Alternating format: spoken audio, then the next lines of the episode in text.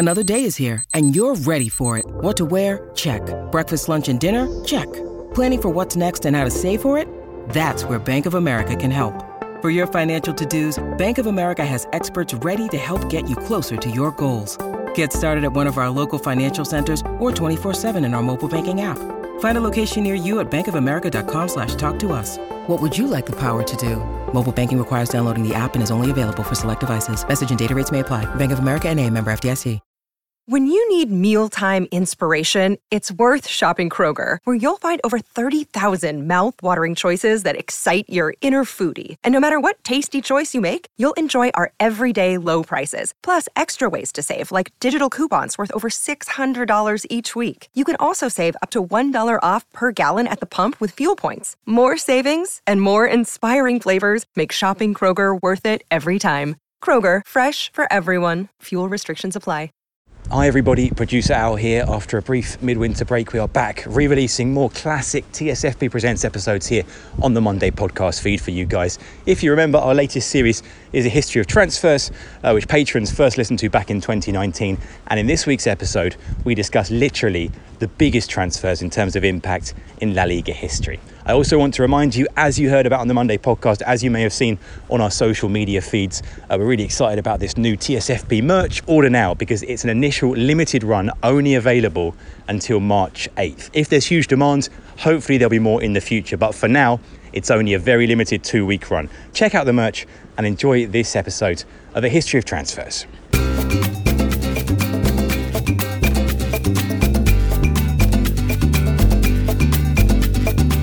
Hello, patrons. Welcome to another edition of TSFP Presents a History of Transfers. In the last episode, we spoke about some of the most important transfers in the history of La Liga, the ones that had had the biggest impact on their respective sides. There were a couple of important names that we missed out. Actually, four big names that we didn't talk about, and we thought we'd dedicate an entire episode to speaking about possibly the two most important signings in the history of Barcelona and possibly the two most important signings in the history of Real Madrid. I think you can guess who we're talking about. Obviously, for Thomas Barcelona. Gravesen. Faubert, yeah. Yeah. Faubert and Wow, uh, you forget, Chi- don't you? Chygrynskiy, what was that? Faubert Yeah. went, wow. Yes. Although there is a connection to Faubert because, of course, Is there? famously in his presentation as a Real Madrid player, Yeah. standing alongside Oh, him, true. looking bemused and sort of angry, but Yes. he often did quite look at Yes, look quite, that's quite angry, was Uh, Alfredo Di Stefano, who we're going to be talking about uh, alongside Johan Cruyff, Leo Messi, and Cristiano Ronaldo, as you could probably guess. So we'll start off chronologically by talking about uh, Alfredo Di Stefano and his signing for Real Madrid in 1953 from uh, Millonarios. Uh, he signed, scored a lot of goals, and, and uh, that was it. And they won five European Cups. That's basically it in a nutshell. But I mean, we could probably do a whole episode on how he signed for Real Madrid. I mean, Yeah. we could easily do a whole episode. on Oh, easily. Yeah. Without doubt, and, and it would be very complex, and there's a lot of detail. And, and I think what we're going to have to try to do is simplify the signing because Yes. the signing is very complex. At the risk, of course, Yes. of maybe not treating it with the nuance that, that perhaps it needs. But I think I think it does need to be simplified because otherwise we could be here literally all day. what chapter is it in your book? I don't know, uh, six maybe. Yeah, yeah. Go read seven? chapter six. Just to, I mean, it is a great one, so you're in for a treat. But yeah, if we don't do uh, it full justice here, go and go and read uh, Sid's I mean, book. look, this is probably, well, arguably the biggest kind of sliding doors moment in football history. Yeah, without Where doubt. Everything could have been very, very different if this transfer had, had turned out a different Absolutely. There's a. I mean, I, I, I do write this in the book, but that it was it was something that really really struck me. I, I interviewed uh, Juan Santisteban, who played with Alfredo Di Stefano. Was very young. Um, played with Alfredo Di Stefano, and we've been talking for. I don't know, an hour and a half, nearly two hours at the at the Bernabeu, and, and, and at the end of it, we were sort of getting up, ready to go, and the tape. I turned the tape off, and he said to me, in a kind of conspiratorial tone, he said, whatever anyone has ever told you about Alfredo Di Stefano, forget it. And I thought, I don't believe it. He's, you know, having just told me how wonderful he is, he's Yeah. about to say, fundamentally, you know, he, he wasn't that good, or he's massively over, over, overrated, or something like that. And I was like, hey, he said, whatever they say, they can't do justice how good he was. There is nothing and no one who ever did what Alfredo Di Stefano did, who ever played like Alfredo Di Stefano played. Now, of course, this is one of his teammates, but I was really struck by this kind of, you know, come closer, son, I'm going to tell you something. And I thought he was going to blow the myth of Di Stefano out the water, and instead he kind of did the, the complete opposite. Um, And as Al says, the sliding door moment. I mean, it's it's difficult to properly do justice to just Okay. how much difference he made. He was going to sign for Barcelona. Yes, and this is this is the thing. So he was going to sign for Barcelona, and we'll, we'll we'll come on to that in a minute. And instead, he signs for Real Madrid. The truth is that when he signs for Real Madrid in 1953, Real Madrid are not that good, mm-hmm. right? We're talking about a team that since the end of the Spanish Civil War, Real Madrid have won the league not once. Okay, that's 1939. It was 1939, yeah, sorry. Uh, Atletico Madrid have won the league four times. Barcelona have won the league five times, including the last two. So we're talking about the dominant team in Spain who have Kubala, Kubala playing up front, probably the best player in the world at the moment, at the time, even though obviously I think a lot of people with hindsight have no longer heard of him. I mean, people of our generation largely haven't heard of him. We're talking about a t- period in which Athletic have won the league, Valencia have won the league, Sevilla have won the league, Real Madrid haven't. Of 14 post-war domestic titles in Spain, Real Madrid have only won two, which are two cups, two Copa del Generalissimo. Barcelona have won nine. So this is the best team in the world about to sign the best player in the world. And Real Madrid get him instead, and everything changes. Hmm. How did that happen then? Well, uh, I say everything changes, by the way. It's worth pointing this out. They two league titles in their entire history pre Di Stefano. They've got a total of 32 now, Real Madrid, or is it 31 leagues they've won in their history? 31. 31. They win 8 of 11 league titles with Di Stefano. And of course, above all else, they win 5 European Cups in a row. The first 5 European Cups, in which he scores in Yeah, all of the say, finals. Scores in every single final. I mean, we're talking about someone who's quite good at football, right? I mean, genuinely, I think if it wasn't for the for the fact that he didn't have an impact at the World Cup, I think we he is in the conversation with Pele and Maradona. I don't think there's any doubt about that. Um, and in Spain, I think for most people, he still is in that conversation. But outside of Spain, of course, because he didn't have that international projection, despite the European Cup, because of the lack, lack of World Cup, it just, you know. Real Madrid have won it 33 times. Of course they have. You took Always two league talking titles. down, aren't you, You Kinto? took two league titles off Real Madrid. So there Yes. you go. So 33 titles. In other words, they've scored two in the pre-Di Stefano era, scored one, One. and 31 in the post-Di Stefano era. Right. So what happens with his transfer? And I'm going to try and simplify. Alfredo Stefano belongs to River Plate in Argentina. He's playing for Millonarios in Colombia. Now, the Colombian league is considered a pirate league by FIFA. It's a breakaway league that, that breaks from FIFA's control. There is a uh, they're trying to find a solution to this, and there's a thing called the Pact of Lima, obviously a pact signed in Lima, in which all players in the Colombian league are allowed to stay for the time being, but in October 1954 automatically revert to their orig- original clubs. Right. And those Colombian clubs accept this, and they can't do anything about it. So he's a River Plate player at Millonarios. To cut a very long story short, which Yes. we'll then expand upon, Real Madrid, Barcelona do a deal with River Plate. Real Madrid later, and this is a key key question, do a deal with Millonarios, the club where he is on loan. Okay. The Spanish state becomes involved. There is a letter, as I found in a government file, which had never been seen before. I mean, the day I found that file, I was like, literally sitting there looking at it going, don't fucking believe it. I've got the, not quite the smoking gun, but very nearly. I've got this piece of evidence, and there's, there's two or three really interesting documents in there. One of them is the original letter between the head of the Spanish Football Federation and the, the head of what's essentially the sports ministry, the DND, the Delegación Nacional de Deportes at the time, in which he says, well, Real Madrid have signed this deal, but this deal is papel mojado. In other words, it's not worth the paper it's written on. Literally, wet, Wet paper. paper. It's not worth the paper it's written on. It means nothing, Real Madrid's deal. The state recognised it, it meant nothing. It becomes entrenched, though, because they're in a situation where Millonarios won't let him go. He's already said to Millonarios, by the way, I'm just going to retire. I've had enough. I can't be bothered with this. Barcelona do the deal with River Plate. Wait, wait, I'm going to retire Yes. from football. Yes, he was going to retire. He, he'd had enough. He was going to just ditch it all. Oh, wow. We're talking about a different era, of course, when, Well, when, yeah. when playing football doesn't necessarily make you the same same kind of money. Um, so you have a situation where he arrives in Barcelona uh, in the summer of in the summer of '53, and he arrives in Barcelona to sign for Barcelona. But Barcelona talk to him, and he always refers to it in his book. I quite like this as, as the third man. So they say, "We've got you, and we've got River Plate who own you, but we need to strike a deal with Millonarios to get you from there now."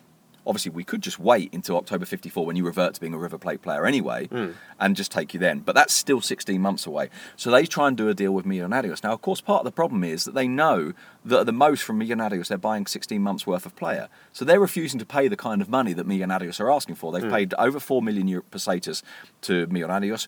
River, sorry, to River Plate. Millonarios want a million and a half. What's essentially 16 months worth of player. Hmm. And they're saying, no, Real Madrid go to River Plate, and then this creates a stalemate. Hmm. again, to cut quite a long story short, a stalemate which is incredibly embarrassing for a lot of people, in particular for the for the state. A stalemate in which basically one of the things the state does is say, well, you know what? Tell you what, we pass a law. No foreign players. Tough shit. Neither of you can have him. when that doesn't work, and here's one of the curious things about it: that doesn't work. The two clubs together Yeah. together accept mediation from Armando Calero, who's a, FIFA, a Spaniard at FIFA. They accept mediation from him, and they write a letter requesting that this ban be lifted. So the two clubs in this are in it together because they think that there will be a solution found. Hmm. When that solution is presented to them, that solution is tell you what. Madrid for a year, Barcelona for a year, Madrid for a year, Barcelona for a year across a four-year period, and then we'll deal with it at the end of that four-year period. That was the solution. Which is That a massive was- cop out. That was Di Stefano's response. Di Stefano's response was, "These people know nothing about football. How can I go to one, mm. score for one one week, and score for the other another week?" So you get this situation which both clubs think, "Well, this is ridiculous." So Barcelona try and get out of it completely, mm. and they try and get out of it completely by going to River Plate and saying, "Can we have our money back?" Mm. River Plate say no. they then try and sell their share to Juventus. Juventus are not that interested because, of course, they know they're going to have the fight over the other part of it, and so you you get this scenario in which the solution is no solution, and Barcelona eventually sign away their rights and they say to Madrid, "You can buy bit." The question mark is why, and that's where you get all the uh, suggestions of pressures being placed upon the Barcelona president, who then resigns, and in a very enigmatic resignation letter, does suggest, hint very, very heavily that yes, indeed, there was significant pressure brought to bear on him, and I think without the involvement of the Spanish state, there's a very strong probability that he would have signed for Barcelona. That said, it's slightly different from the usual version of this story, which suggests that the state systematically tried to make this happen. Hmm. I think I think a, a, a more realistic interpretation is to suggest that the state tried to resolve a very, very messy situation. Obviously, as we said, I mean, there is a, uh, a wealth of uh, stories within this story and within just him before he even became a Real Madrid player. Obviously, the signing, as, as you've gone into some detail here, but there's a lot more that you could Yes, talk there, about. with- there, there is loads more. Yeah. which we're not going to, but like we said, check out chapter six if you want to. Uh, the, I mean, the, the the program is, well, the show that we're doing here is m- more about the impact of the Yes. of the signing, right? Yeah. But this is such an interesting s- signing, the story of that we had to talk about it. The impact that he had. It's it's really hard to sort of overstate how important he is to Yeah. Real Madrid, to their history, to their identity, how closely linked he is. I mean, um, Al and I obviously we moved here in 2012, and, and subsequently been working with Real Madrid TV.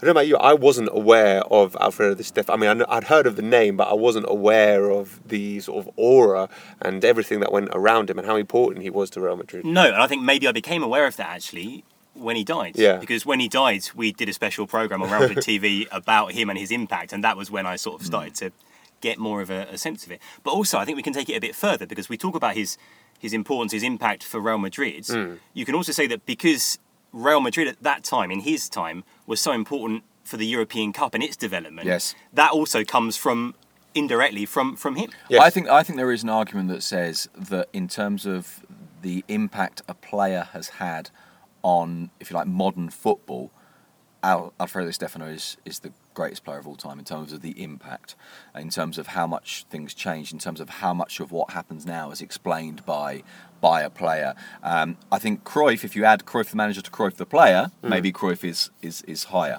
But I think Di Stefano, in terms of purely what he did as a player, because it's it, there's so many elements to this. And Well, obviously, his his success in the European Cup and what he did it with the European the Cup. European Cup. It as well makes as making Europe- Real Madrid, and it, it makes Real Cup. Madrid. and it makes. Real Madrid. So you're talking about without Di Stefano, there isn't Real Madrid the biggest club of all time. There isn't the European Cup, or maybe there is. We don't know how it would develop, but we there there isn't a, the European Cup as being what it is. There isn't that sense of identity for Real Madrid. And I think one of the other things about Di Stefano, it's not just how good he was, it's that he was different to other players. And actually, when you listen to him talk about it, um, as, as I've done, obviously. The the he talks about his role, and there's an element of Messi about it. He just talks about himself as a withdrawn striker, and the guy that would come and get the ball and play and make everyone else play and would run the game and, and but I think much more aggressive than Messi. And that's one of the other elements of, of, of him is his personality. And I think one of the things you talk to people at Real Madrid, this idea that he represents the values and the symbolism of Real Madrid, which actually at times, let's say, aggressive, could occasionally be nasty, grumpy, direct, but incredibly competitive. And there's three or four very famous stories about him, like the one where uh, he's got a player following him around and he says it's a young player and he says, Are you going to just follow me everywhere, son? and and the player, I think it's Osasuna, but I must confess, I can't remember who it was. He says, "Well, yeah, my manager's told me to." He said, "All right, you can follow me around if you like. Um, you might even learn something." And so Di Stefano just kind of wanders around the pitch. There's another there's another one, um, a European Cup game when he's man marked, but by two players, and he literally takes himself out of the game, goes and stands on the wing, and says, "Just stand here then." And just, I mean, obviously, it's been exaggerated with time, a bit like the kind of the angler's fish story that gets bigger and bigger with every te- retelling of the story. But the story is told almost if he stands on the touchline and doesn't move and says, "These two can stay with me." Obviously, you interviewed him, didn't you? I think I might be the last person to ever interview him. Yeah, because he was he was 87 when I interviewed him, or yeah, 87 I think. Um, he was very good company in a kind of gloriously kind of grumpy, Grumpy, sort of yeah. way, but, but but really yeah, very cantankerous, really really interesting. Um, he talked a lot about he talked a lot about about the pressure, and it's very clear listening to him talk. It was very clear listening to him talk how how much of it he didn't enjoy, how much of it he felt under pressure, how much of it he felt an obligation to perform, how much he was aware of players perhaps not being given the money that they were generating for other people. He talks about um, flights, and then it becomes clear. There's a moment in the conversation where I think. Oh, he's, the reason why he keeps going back to this is because he was terrified of flying. And I actually asked him, "So you were frightened?" He goes, "Oh God, yeah, I hate, absolutely hated it. I hated seeing those mountains just by you and that sort of stuff." And there was a real, there was there was a real kind of a kind of a human element to it that I thought was was was very interesting. And you know, as I say, that that that edge with him, and genuinely, teammates of his would say, you know, at times he could be a total bastard. He could be horrible. He could call you every name under the sun. He could confront you all the time. There's a very famous story of Amancio. And Amancio in a pre-season uh, game, I think in Africa, but I'm not completely sure. Amancio is this big summer signing from Deportivo La Coruña, I think in 61, maybe 62. Comes to Real Madrid, most expensive player they've ever signed. Um, very good player, by the way, an absolutely brilliant player. And Amancio is in, in going to preseason, He sees his shirt hang, hung up and he picks up his shirt and he says, "There's no there's no badge on this shirt." And Di Stefano famously says, "You've got to sweat it." You know, in other words, you've got to sweat the shirt to earn the badge. And mm-hmm. that phrase, in a way, we're talking about the values and the idea of an identity for Real Madrid. That phrase, in a way, I think is probably the most famous phrase in Real Madrid's history in terms of encapsulating that.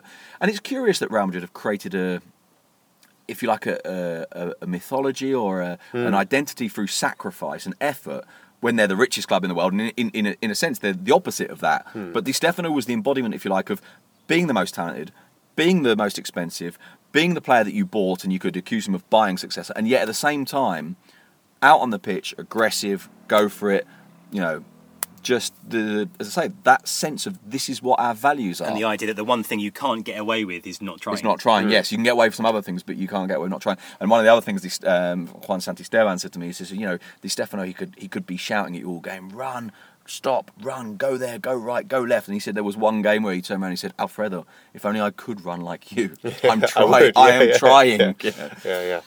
Okay, uh, well, let's move on because we do have uh, quite a bit still to uh, talk about. And um, go to 1973, the summer of, uh, where um, Ajax sold Johan Cruyff to Barcelona for a then world record fee. Yes. Six million guilders. Six million guilders. Sounds for like a free, lot. free for him, free for for Ajax. Yeah. I must admit, I'm not sure what six million guilders is in uh, in pounds. Uh, or- at the or time, it was almost a, a million pounds. Yes. At the time. Yeah, Hmm. it was just because, because of course, the first million pound player was Trevor Francis, which is actually, what, three years later, maybe four? I'm not entirely sure. Hmm. And as we said, the rest is history with Johan Cruyff. Mm. But not just with him. It was not just what he did on the pitch, but what he subsequently It's the ideology. well. I mean, with Cruyff, it's the ideology, isn't it? And we're talking about the values of Di Stefano, but if anyone embodies the values of Barcelona, it's Cruyff. Someone who seemed to understand the Catalan question, but more than that, it was about the i- idea of, you know, we play and we have a very clear. So uh, with Barcelona, there is a obviously a, a narrative made about their social and political ideals, if you like. But actually, what Cruyff did was give them a footballing narrative to go with it, both as a player, where you know teammates talk about him revolutionising the game. His teammates, I mean, I, I remember Rexach saying, you know, it used to be run, jump, fight. With Cruyff, it was play. Yeah. And it was so that the whole ideology was different. And obviously, this is an Ajax philosophy. And, and a lot of what we'd say about Barcelona, a lot of what we believe to be Barcelona's philosophy, is actually an Ajax philosophy. Hmm. And it's not purely about Cruyff, but a big part of it is about Cruyff. And you hinted at this earlier, Sid, when comparing him to Di Stefano. You know, without Cruyff the player going to Barcelona, you don't have Cruyff the coach Exactly. going to Barcelona. And you don't have have modern-day Barcelona's Barcelona. first European Cup. Hmm. You don't have the focus on, on La Masia, the, the philosophy. You don't have Xavi and Iniesta. Guardiola, you you don't don't have You- yeah. I mean, take it all the way up to Spain winning the World Cup in 2010. Yes. You know, that's sort of the logical conclusion Well, the, of well, the process that a starts logical with Cruyff conclusion going to Yeah. Barcelona. to the to the extent that Vicente Del Bosque will admit that. I mean, a lot of Madrid fans don't like the fact that Vicente Del Bosque would admit that, but but he will admit that there is a line of continu- uh, continuity from Cruyff through to the dream team, and actually an element of continuity Cruyff through to the Quinta del Buitre, the Real Madrid team, through to the dream team, through to kind of, if you like, a modern obsession with technique and touch and position, above all, positional play. And, and Cruyff, in that sense, is, is, is, is absolutely massive. How important was his embracing of the Catalan idea? Well, I think it was important in terms of making him a legend for, for Barcelona fans. I, I think it's, I mean, he understood it, but I think he understood it in, in very broad brushstrokes. You know, there's just this idea of we fight against uh, injustices. His words, not mine, by the way. I'm not necessarily taking this on, on at face value. That we represent something social. That we represent something that goes beyond purely sport. Whether that's right or wrong is is is obviously uh, uh, another question. Certainly, in a modern day incarnation of it. Obviously, at the time with a dictatorship, perhaps it's it's different. Um, obviously, this is famously embodied in when he played in the in the five 0 against uh, against Real Madrid hmm. in February '74, and, and and they destroy Real Madrid, and there was a sense that this is a game of huge political significance, hmm. and in particular, and in particular, he plays because the birth of his first son. Jordi Cruyff, of course, went to play for Barcelona, Manchester United. Hmm. He's been sporting director and manager at Tel Aviv, and uh, Manager of AEK Larnaca. well, there you go. Exactly the, the high point of his of his entire life, I'm Yeah. sure. Um, and you know, the, the the birth of of of, of Jordi was brought forward so that he could play in that game. So there's already that sense that wow, he did something amazing, and then he played, and then he did this hugely symbolic thing. He and named then, his son Jordi. And then he called his son Jordi, and he wasn't allowed to because Jordi was a Catalan name, and names had to be Castilianized. He went to the civil registry, and he told me this story. Because this is still the fi- this is the final year of the dictatorship. Yes, So yes. and and actually those final death throes of the dictatorship were pretty. There was a there, it was almost worse Brutal. than the previous Yeah. five or six years. Yeah, yeah. And so he goes to the civil registry, and he tries to register his name, his son's name as Jordi, which obviously in Spanish would be Jorge, in English would be George. Hmm. Patron saint of Catalonia, obviously patron saint of England as well, and of Georgia. Um, and so he goes. I don't suppose that was the reason though. He goes to the civil registry. And he told me this story, and I just I love the way he tells it as well. And he says, "So Geordie says you can't be called Jordi." He said, "What do you mean can't be called Jordi? It's not allowed." Uh, what's not allowed? Well, he can't be called Jordi. No, but but what do you mean? What's not allowed? Well, i his name has to be Castilian. He says, "I'm Johan. He's Jordi." And basically, the guy says, "I can't write it down for you." And so Johan, uh, Johan, the way he tells the story, he says, "All right, don't write it down. Then I'll take him out. I won't register him. Don't write him down. Don't write him down." And in the end, basically, you could see that Cruyff was prepared to just say, "Bah, sod it. I'm going. See you later. No worries. I'll sign him up somewhere else." Hmm. And in the end, it, gets written down. And at that stage, genuinely, there were virtually no one in Catalonia over under a, under a certain age hmm. called Jordi. Now it feels like everyone in Catalonia is I called mean, I'd Jordi. say sort of sixty to seventy percent. Yeah, it's called Jordi. yeah, and, and this was really symbolic. And yet again, this brings us back to that idea of how much did he embrace the Catalan ideal. yeah. He says, I quite like the name, and it was good, and I wanted to do it, and it was my son, and I wanted to call my son what I wanted to call my son. Uh, he's not there saying, I wanted to make a bold statement. I wanted to in, ingratiate myself with Catalonia, or even I wanted to embrace the Catalan cause. You asked Jordi, and I spoke to Jordi about this, and, and Jordi's, well, I think he just liked the name. He's never really talked about it that much to me. It was just kind of a thing. But of course, for everybody else, it was the thing. It was just massive. And this, again, is similar in, in his transfer. Real Madrid made a bid for him, and Santiago Bernabeu tried to sign him. Although he later claimed I didn't like him because of his jeta, he was his cheek, you know, his arrogance. Um, that's not true. Didn't want him anyway. Yeah, exactly. Well, that's exactly the point. I asked Cruyff, why did you sign for Barcelona, not Real Madrid? And he said, because Ajax sold me to Real Madrid. And I said, no, no, no. I decide. So if you're selling me to Real Madrid, I'm going to Barcelona. Don't tell me what to do. And was that quite indicative of uh, That, exactly. That is that is kind of Cruyff, and, and there's this lovely line where he says, like, people always said I was difficult. I wasn't difficult. I was just fighting for what I thought was right. Hmm. And and he talks about himself as being part of the Beatles generation. That idea of challenging authority, that idea of social change, and that idea that that you know, and you.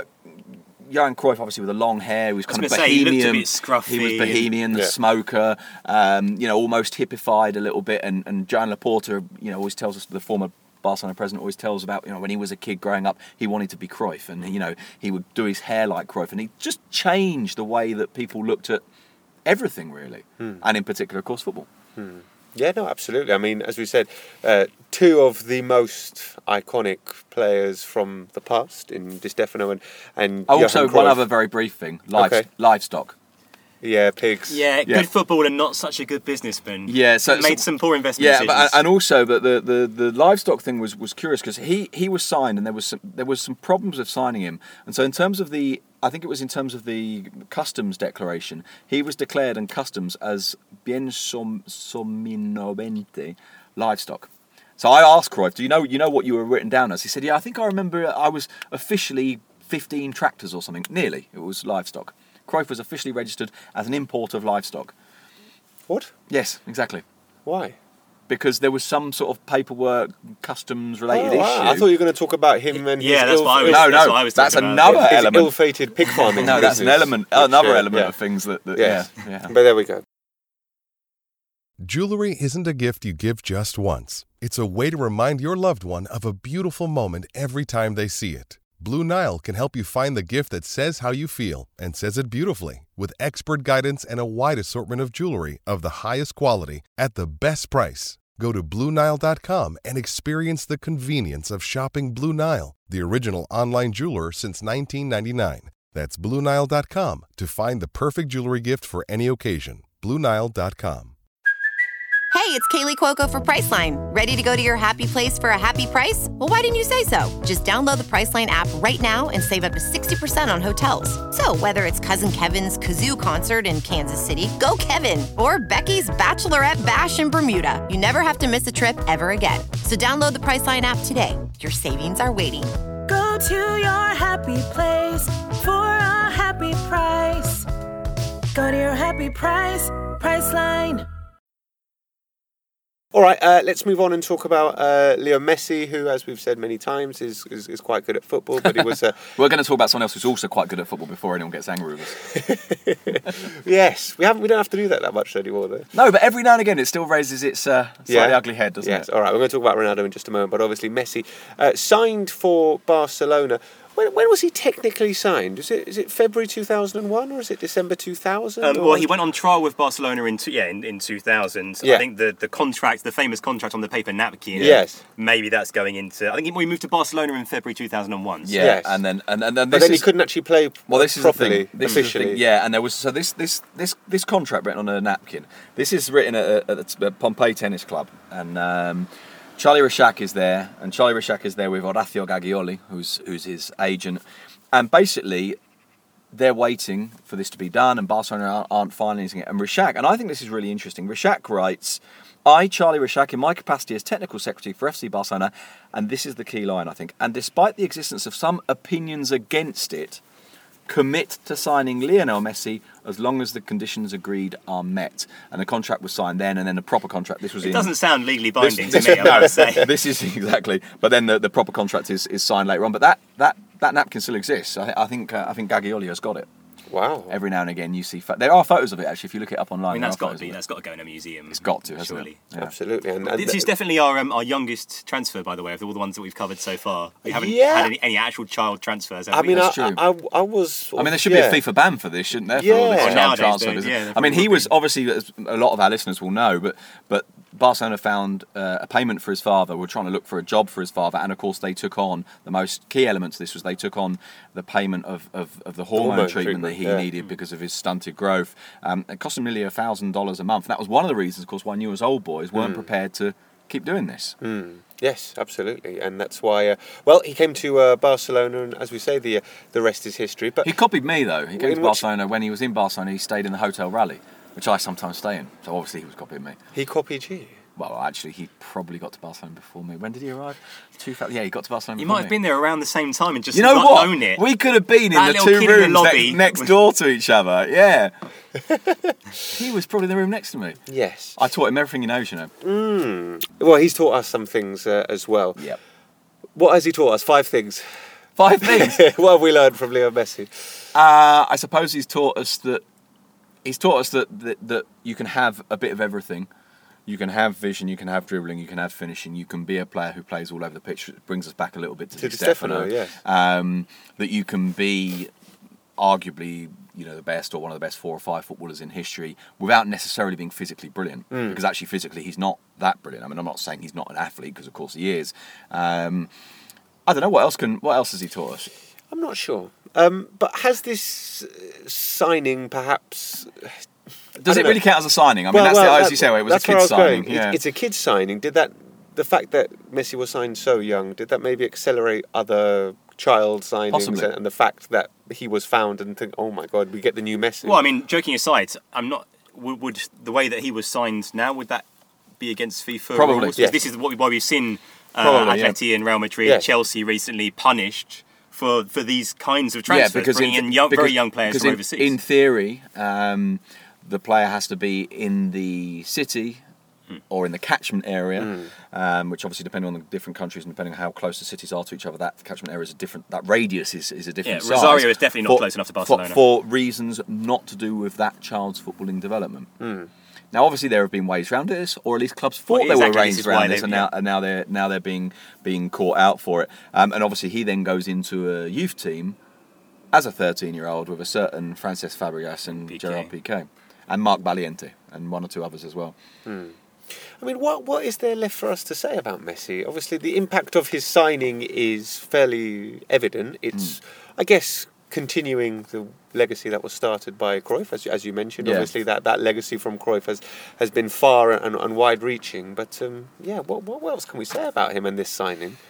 I I mean, I think I think I mean, it's genuinely difficult. I mean, I don't know. I You mean, I suppose have you, to include him. I suppose you can say that, that there's there's an importance in identification as well. That all right, he's not a Catalan. All right, he's not a kid who grew up supporting Barcelona, but he joins Barcelona at 13, and he is going to see out his entire career now. Admittedly, if Barcelona weren't a great club. He wouldn't be seeing out his entire career there, but I think I think perhaps had he gone to Barcelona as a 22, 23 year old and been this good, Hmm. I think the chances of having seen him then take a subsequent move, to, say to Man City or for argument's sake, to Juventus or to wherever, probably would have been higher. I think I think there is a value, even though he was an imported player, albeit at 13. I think this is a there is a value in the loyalty and in the fact that I don't know about you, I'm quite pleased with the suggestion that the best player, potentially the best player of all time, if and when he finishes career, might well have played his entire career at one club. Well, there's also the question of I quite like you that. say that if he'd have joined at 22, but there's the question of would he have been this good if he had joined Barca at 22 Hmm. and not as a kid? Because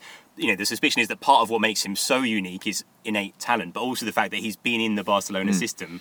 Hmm. Well, Rexach- Rexach- stage of his Rexach says this. and surrounded by the players that we've mentioned. Yeah. Rexach says this that the game he went to see Messi play in, which was a especially organised friendly because Rexach had just come back from the Sydney Olympics, um, and he turned up late. For what it's worth, Rexach turns up late to everything. Um, Rexach been watching him for two or three minutes. Says sign him. He's absolutely unbelievable, and he he is kind of credited as being the man who discovered Messi. But he always says, "Well, any old idiot could have discovered Messi." He said, hmm. "That said, he said he went into the perfect ecosystem. Hmm. He went into the kind of club that played the kind of football that enhanced his qualities. That rather than try to make him, to go back to that question of physicality, bigger and stronger. I mean, obviously they were trying to make him bigger because he was because he had growth problems. But you know, try and make him an athlete. But no, we we embrace what he does, and we fit that into a, a model that has worked for him. I suppose you could argue that there have been times in this Barcelona period when that model hasn't entirely worked for him, hmm. and that maybe he's been almost too good even for Barcelona. But yeah, I mean, as you say, had he been a a 13 year old at say let's say he are, let's say he turns up at Liverpool or he turns up at Bayern Munich or something like that would he have been the same at 22 I guess the answer is probably not hmm. No, I, I mean, so maybe he's a product of Cruyff as well Yeah, Yeah. potentially. I heard Fernando Redondo speaking about him the other day. Did you hear him speaking about- radio. on the radio about, about Messi? And he was asked, you know, would he have been the same player if he turned up at Barcelona, maybe at 18 or 19, even still young? But he was like, I don't think so. I think he would have been more, and the word he used was silvestre, which Oh, is yeah, like yeah. wild.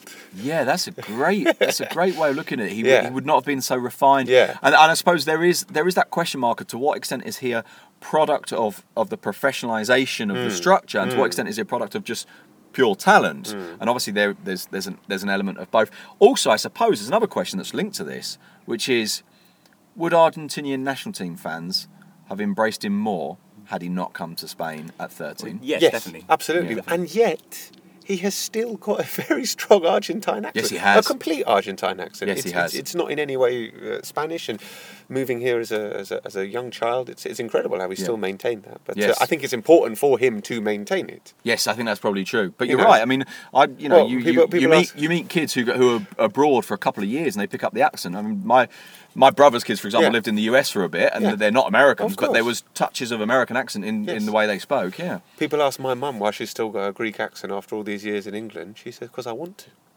Good answer. Yeah, which I think might have a touch with Messi as well. Maybe he, he wants to. He still needs Maybe to it's a- a- maintain this connection. exactly, hold on. I mean, he to- went back to on to Rosario to get married. That's Yeah. a big thing. That's a Yeah. huge thing. You Yeah. know. So maybe the important or the interesting thing about Messi's signing was when it happened, and that conditioned the uh, the, the the rest of Yes. his story.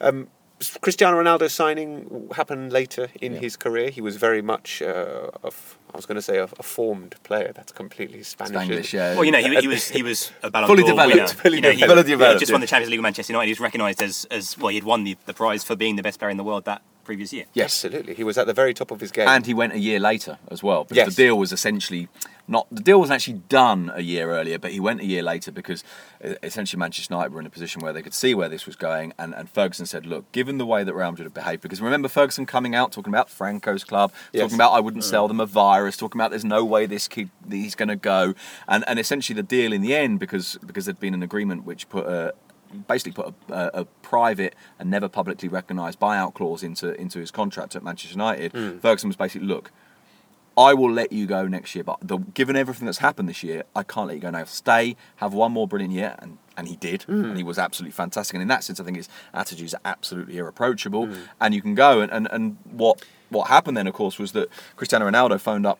Um, phoned up Ramon Calderon, who was the Real Madrid president, who'd, who'd set this all up, and basically said, "Look, I'm really sorry. I owe everything to them. I owe everything to Ferguson, who's like a father figure to me.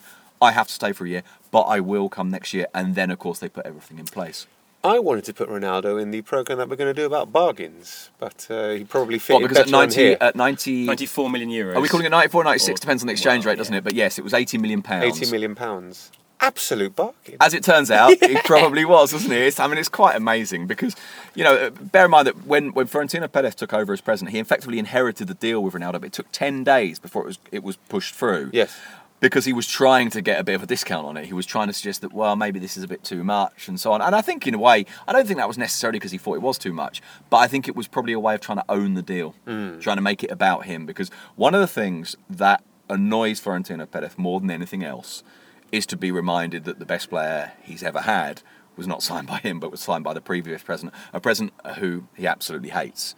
Um, and, and so I think maybe there was an element of trying to own the deal a little bit through through those kind of last minute negotiations. I don't genuinely think there was ever a chance the deal didn't happen. But it has been suggested that there was a chance that it didn't happen. I don't think that's the case.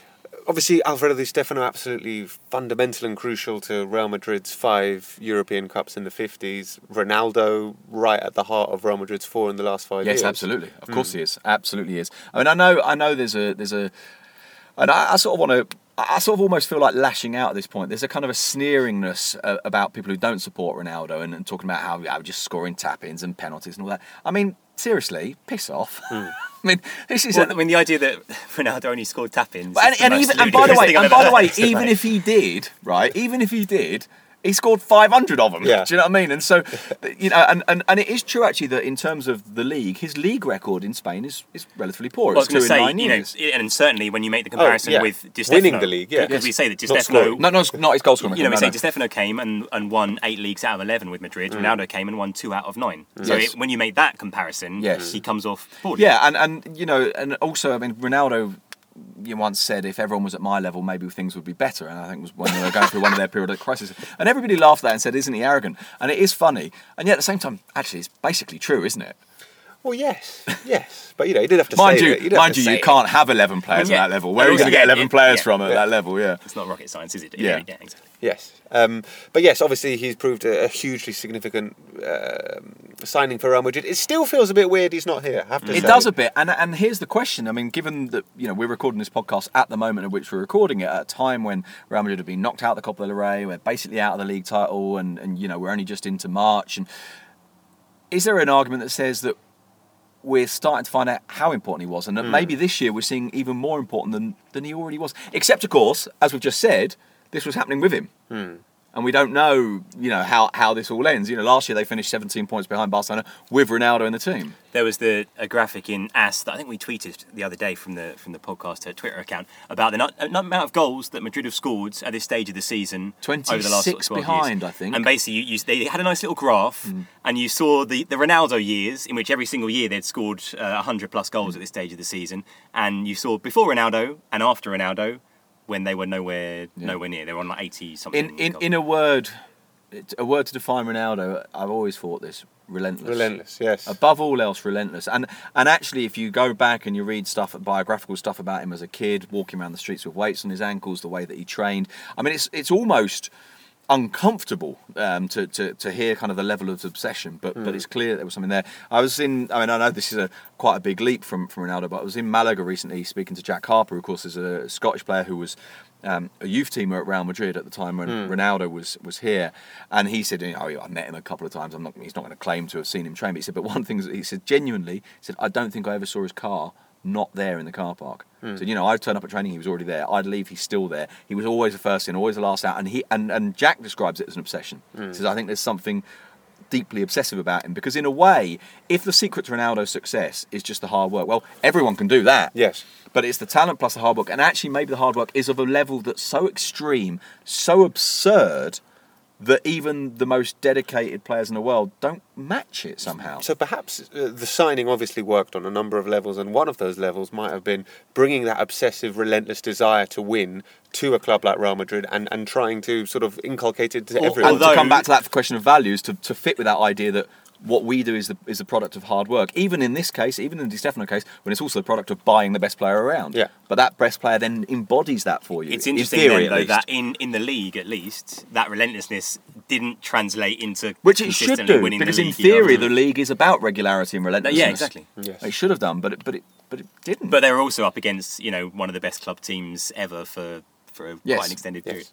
All right, listen, uh, we're going to leave it there. Thank you for uh, joining us at this uh, look back on the uh, four biggest impact signings uh, in the history of La Liga, certainly in the history of Real Madrid and Barcelona. We'll have another episode coming out uh, in a couple of weeks where I think we're going to talk about the biggest bargains. We've got bargains to look forward to. Yeah. Later on, we've got flops to look forward to Ah, as well. Flops It's is going to gonna be the most fun, I think, isn't it? Yes, absolutely. Uh, but uh, yeah, thanks for listening, and uh, we'll be back soon. See ya. Cheerio. Bye.